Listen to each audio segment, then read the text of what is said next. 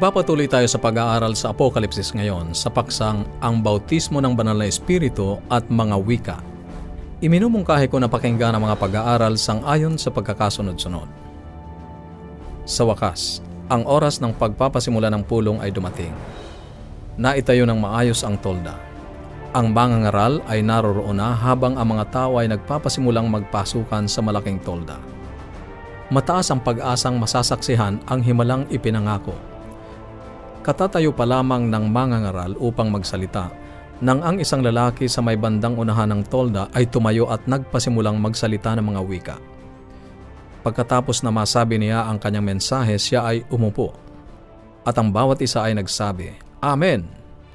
Purihin ang Panginoon. Isang medyo may katandaan ng lalaki sa likuran ang tumayo upang magsalita. Sinabi niya, Ako ay Hudyo at ako ay nakapagsasalita ng Hebrew ang bawat isa ay nagsabi, Purihin ang Panginoon. Nakarinig tayo ng isang himala mula sa Diyos. At sinabi ng matandang Hudyo, ang lalaking iyan ay tinutungayaw ang pangalan ng Diyos sa Hebreo. At ang malaking tolda ay natahimik. Tiyak na hindi yon tunay na pagpapakita ng speaking in tongues. Ngayon ay huwag niyo akong pagkamalan. Naniniwala ako sa tunay na biblical gift of tongues o kaloob ng wika. Ngunit si Satanas ay laging hinuhuwad ang bawat mabuting bagay na ginagawa ng Diyos sa kanyang pagpapakita ng mga himala sa pagtatangkang dayain ng sanlibutan sa pagsunod sa kanya. Ngayon, ang kaloob ng mga wika ay isa sa mga tanyag, subalit pinakahindi na iintindihan sa lahat ng mga kaloob ng banal na espiritu. Ako ay naniniwalang hindi talaga ito nauunawaan sapagkat ito ay nagsanga mula sa pagkabigong kilalanin ang layunin ng bautismo at ng mga kaloob ng Espiritu. Nang itala ni Lucas ang huling mga salita ni Jesus bago siya umakyat sa langit, sinabi niya sa mga gawa, kabanatang isa talatang walo, Ngunit tatanggap kayo ng kapangyarihan pagbaba sa inyo ng Espiritu Santo, at kayo'y magiging mga saksi ko sa Jerusalem, sa buong Hudiya at Samaria at hanggang sa kaduluduluhang bahagi ng lupa. Sangayon kay Jesus, ang layunin ng bautismo ng Banal na Espiritu ay upang sangkapan ng kapangyarihan ng Iglesia upang kanyang maging mga saksi sa sanlibutan. Lahat ng talakayan tungkol sa mga kaloob ay dapat dito nagsisimula. Si Apostol Pablo ay ganun din ang punto sa Efeso, Kabanatang 4, talatang 7 at 8. Isinulat niya, Subalit sa bawat isa sa atin ay ibinigay ang biyaya ayon sa sukat ng kaloob ni Kristo. Kaya't sinasabi nang umakyat siya sa itaas ay dinala niyang bihag ang pagkabihag at nagbigay siya ng mga kaloob sa mga tao. Pansinin na si Kristo ang gumagawa ng pagbabahagi o pagpapasya at pagkakaloob. Ano ang mga kaloob na ibinigay ni Jesus nang siya ay umakyat sa langit? Sinabi sa atin ni Pablo sa talatang labing isa, pinagkalooban niya ang iba na maging mga apostol, ang iba'y propeta, ang iba'y ebanghelista, at ang iba'y pastor at mga guro. Bakit niya ibinigay ang mga kaloob na ito? Sa talatang labing dalawa ay sinabi sa atin upang ihanda ang mga banal sa gawain ng paglilingkod sa ikatitibay ng katawan ni Kristo. Ang sakdal na pagkakaisang ito ay hindi magaganap hanggang sa pagtatapos ng panahon kapag si Jesus ay bumalik na muli. Kaya dapat ay inaasahan nating makikita ang mga kaloob na ito sa iglesia hanggang sa pinakahuling sandali ng panahon. At ang bunga ng mga kaloob ay tutulong sa atin na huwag matangay ng iba't ibang hangin ng doktrina at upang dalhin sa pagkakaisa ang bayan ng Diyos. Maliwanag ang layunin ng lahat ng mga kaloob ay upang patibayin at papagkaisahin ang iglesia, hindi ang sarili o individual. Mahalaga ring tandaan na ang isang layunin ng mga kaloob ay upang tayo'y huwag nang maging mga bata na tinatangay-tangay ng mga alon at dinadaladala ng bawat hangin ng aral sa pamamagitan ng pandaraya ng mga tao sa pamamagitan ng kanilang mga katusuhan sa paraang mapandaya. Sangayon sa Efeso, Kabanatang 4, talatang 14. Ngayon ay natutuklasan natin na malayo sa pagdadala sa pagkakaisa sa Kristiyanong Iglesia, sa maraming pagkakataon ang mga kaloob sa katotohanan ay nagiging dahilan ng pagkakahati-hati ng mga simbahan. Halimbawa, may nagtanong na ba sa iyo ng natanggap mo na ba ang bautismo ng banal na espiritu sa pagsasalita ng iba't ibang wika? Ang ipinahihiwatig niyan ay kung hindi ka nakapagsasalita ng iba't ibang wika, hindi mo pa natatanggap ang bautismo ng espiritu. At ginagawa nitong ang mga hindi nakapagsasalita ng iba't ibang mga wika ay parang second class lamang na mga Kristiyano. Kaya nahahati ang simbahan. At mayroon pa talagang mga pastor na nagsabi sa akin na hindi ako maliligtas sapagkat hindi ako nakapagsasalita ng iba't ibang wika. Tinanong ko sila, saan ba matatagpo ang sinabi ng Biblia na kailangan nating magsalita ng iba't ibang wika upang maligtas?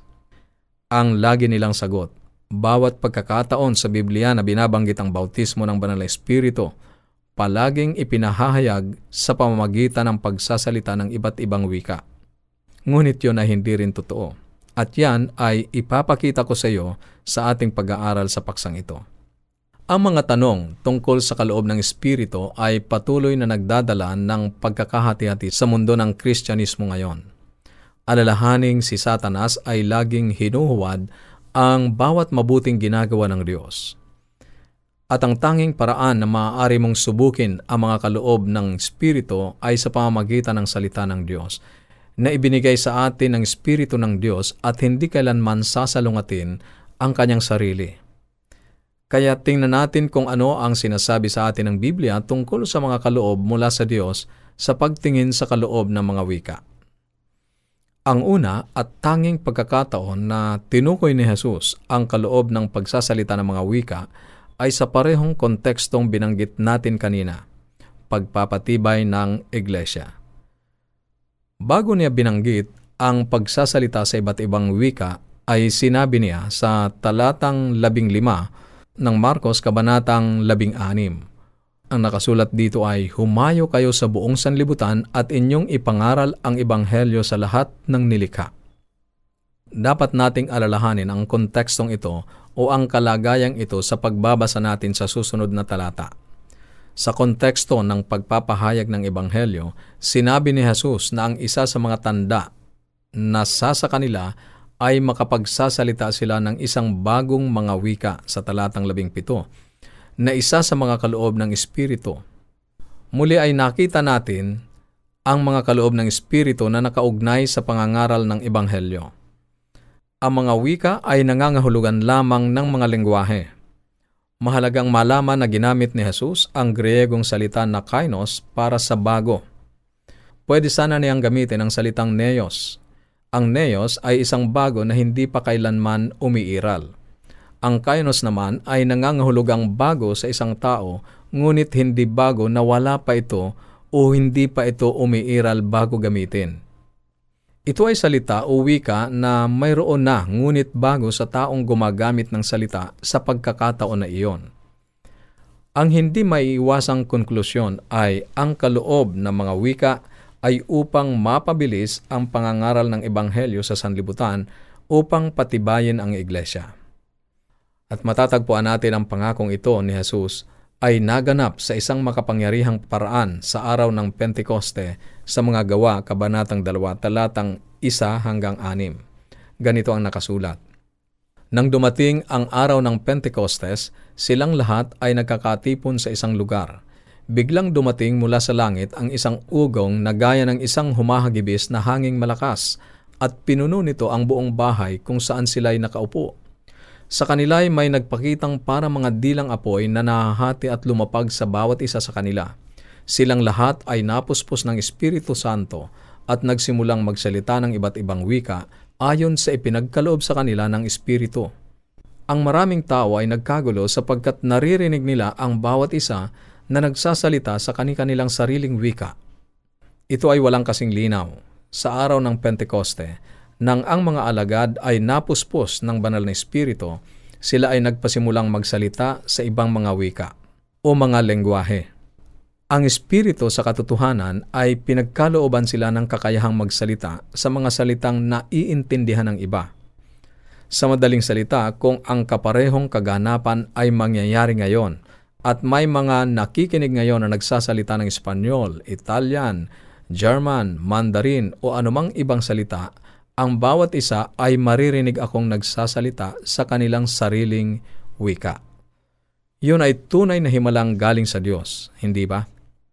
Dapat nating itanong kung bakit pinagkalooban ng Diyos ang mga alagad na magsalita sa ibang mga wika o lengguwahe. At yan ang ating sasagutin sa susunod. Huwag mong kaliligtaan.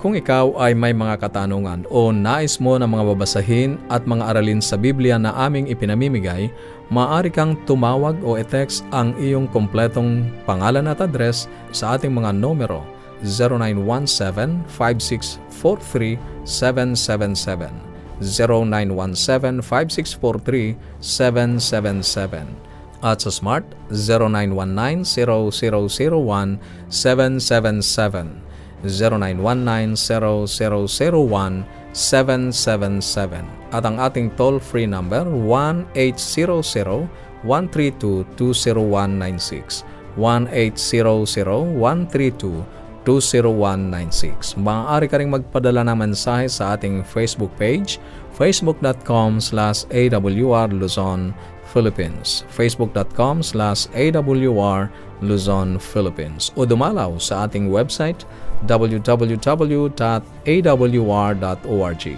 www.awr.org